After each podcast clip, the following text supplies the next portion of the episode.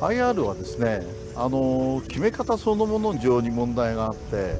あとはその収入、えー、600億から1200億。収入が上がるからここで、えー、その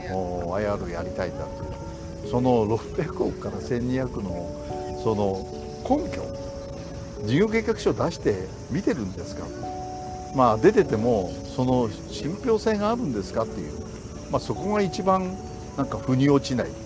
普通事業やるんだったらちゃんと事業計画書があってこうやってやってこうやってやるからこんだけの事業収益がありますよ誰も見てないで誰も見せてないでで600から1200億そのね収入があるで何を信じてやるんですか？まあその前に僕はまあ以前からあそこの大外案というかまあ市場の人間だし市場をこう最大限そのプロデュースできる。だったらあそこでそういう、うん、プロデュースをできたら楽しいなと思うしがまあそうやってできればあのとても素晴らしい場所が、ね、あの実現できる。もうそういうなんていうかなそこの夢にワクワクしている、まあ、その夢のなんていうかな中身っていうとまあ市場流通。もう全部丸ごと、まあ、水産青果食肉も含めて、えー、今やあの今のままだと温度管理がちゃんとできてない。いろんな不備がある、まあ、流通の現場としてまず温度管理も含めて100点満点。僕が見た中ではドバイの市場が今のところ世界最高水準だけど、まあ、そういうあのものを楽々超えていく最高水準のやっぱり市場というものをまず作っていくただそのね、えー、築地から豊洲でっていうことじゃない。その移っていくと同時にそこに貼り付ける。フィッシャーマンズワープファーマーズマーケット。それから多様な飲食店。それから食の学校トレーニングセンター。まあ食の文化そのままを持ってってそこからあの発信をしていく。そこがこう何ていうかなメインになってえー、からいろんな情報、まあ、日本のユネスコの世界遺産にも認められる和食というものの,、まあ、そのなんていうかな原点みたいなものを発信してたり、えー、食べ物食材いろんなもののなんていうかな大切さをこう教えていったりいろんなことができると。思う今の市場にいて不備なこと。それをあそこへ持ってって解消しながら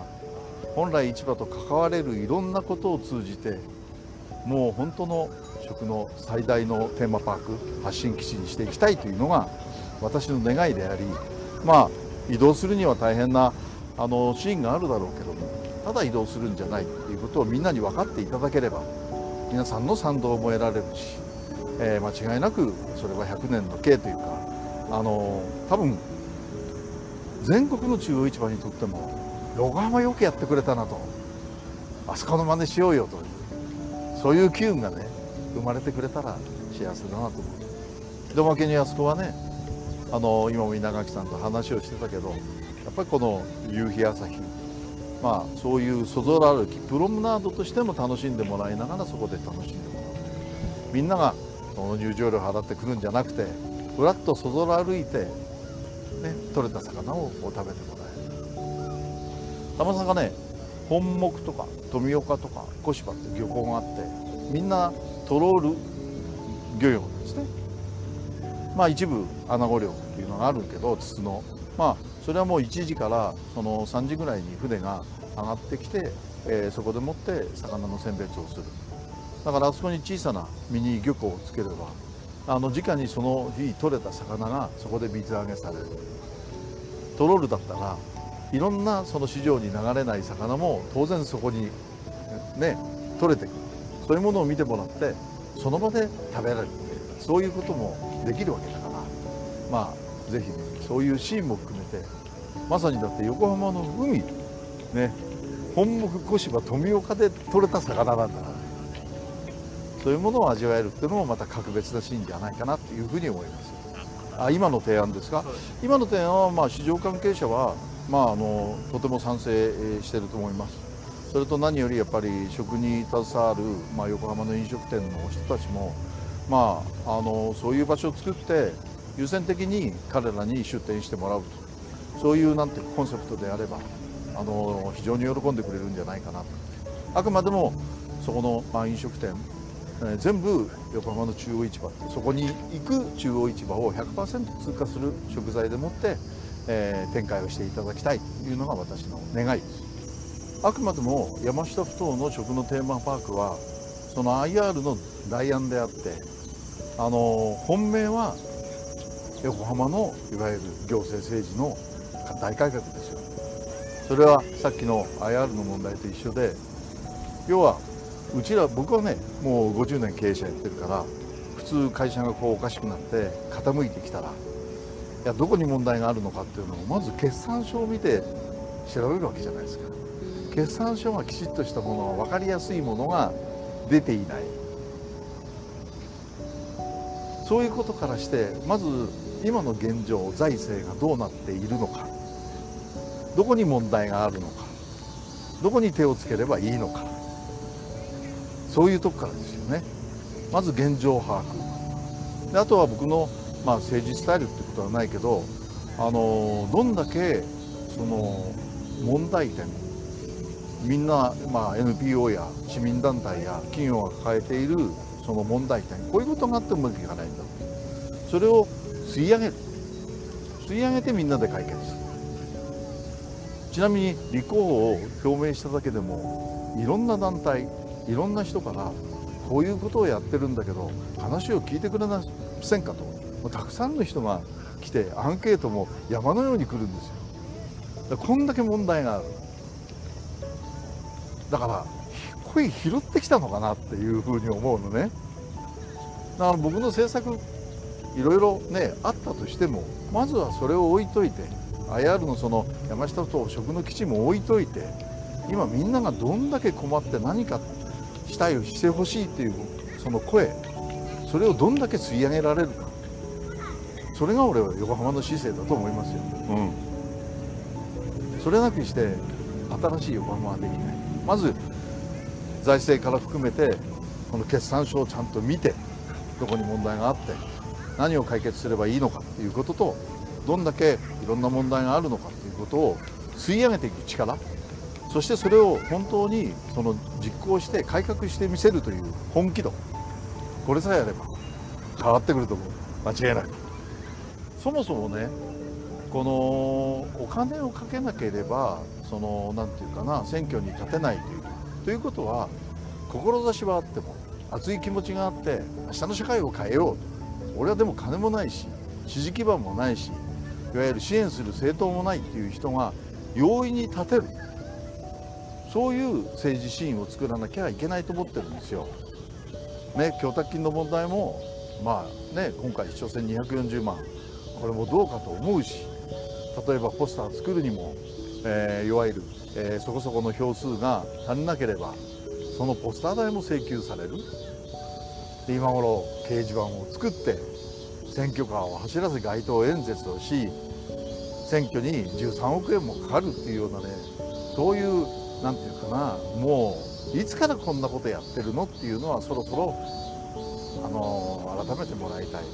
だから今回は僕は一銭もかけない一円もかけないという選挙を通じてやってます。と同時にメディアの皆さんも含めてこういう選挙でいいんですかということも訴えてます。早い話私が何を考えてるかというのをいわゆる記事にしネットで流してくれればそれでいいわけじゃないですか。あとはあの立候補している人たちの討論会をしょっちゅうやってくれればそれでいいわけじゃないですか。でも変わらない間は現状の戦略としたら例えば俺の場合だったらふざけた坪倉として TikTok に出していく。そこから YouTube に引っ張っていく。ホームページに引っ張っていく。要は前回の市長選で37.2%しか投票してない。62.8%は、えー選挙に行ってない。それはそうだよね。あの投票したい人間が立候補してないから。でも投票したい人間ってやっぱりその今言ったみたいに背景のない志だけの人間なんですよね。だからそこへ届けたい。62.8%にどうリーチできるか。選挙に興味がなくて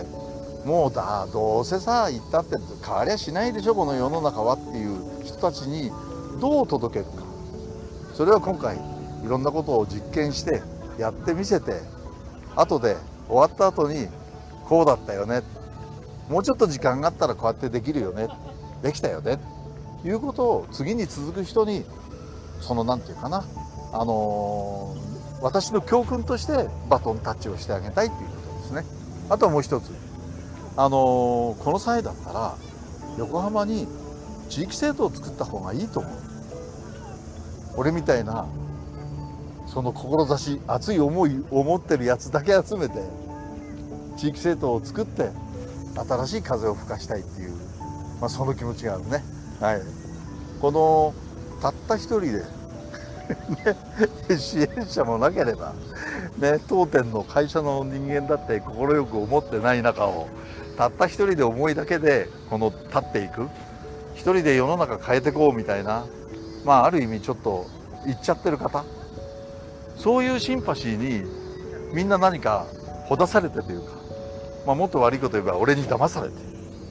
皆さんあの手伝ってくれる。だからこういうことなんじゃないのかなと思うの本来政治って。こうやって世の中良くしたいんだよねっていうやつを応援していく。みこしを担いでくれる。きっとそういうことだと思うの。だから本当に何て言うかな。生きてきてよかったなと思うよね。70まで生きてきてよかったなと思う。だからみんなに言いたいのはやっぱり一人でも世の中が変えられるっていう。その明日を明日にこうなんていうか明日を変えるというそのなんていうかなワクワク感っていうかチャレンジをねみんなの心に秘めて生きてほしいなというのが今回選挙戦に立ってる一つの理由でもあります。このじじい見ろよって。ね？無謀な戦いに挑んでるぜって。お前たち何してんだと。世の中に文句があって。ね？いろんな言いたいことあって。ね。くちゃくちゃくちゃくちゃ言ってんじゃねえよと。立って行動してやってみせろよっていう。そこが言いたいところ。はい。そこが一番訴えたいってことだよ、うん、自分ごとにして人のせいにしないで何かあったらやっぱり自分のこととして自分で発言し、ね、行動に起こしてちょうだいな例えば選挙で言えばあのせんあの投票に入れたい人間はこれから俺が育てるから。政治に諦めないで。それから自分の人生も諦めないで。挑戦していこうぜって。いうことです。はい。しかし友さん。死ぬ時にさそういえば70の時にあんなこともやったよねとか言って。いい思い出作りでいいです。もう日本一幸せな国。いないってそんな選挙楽しいって言ってる人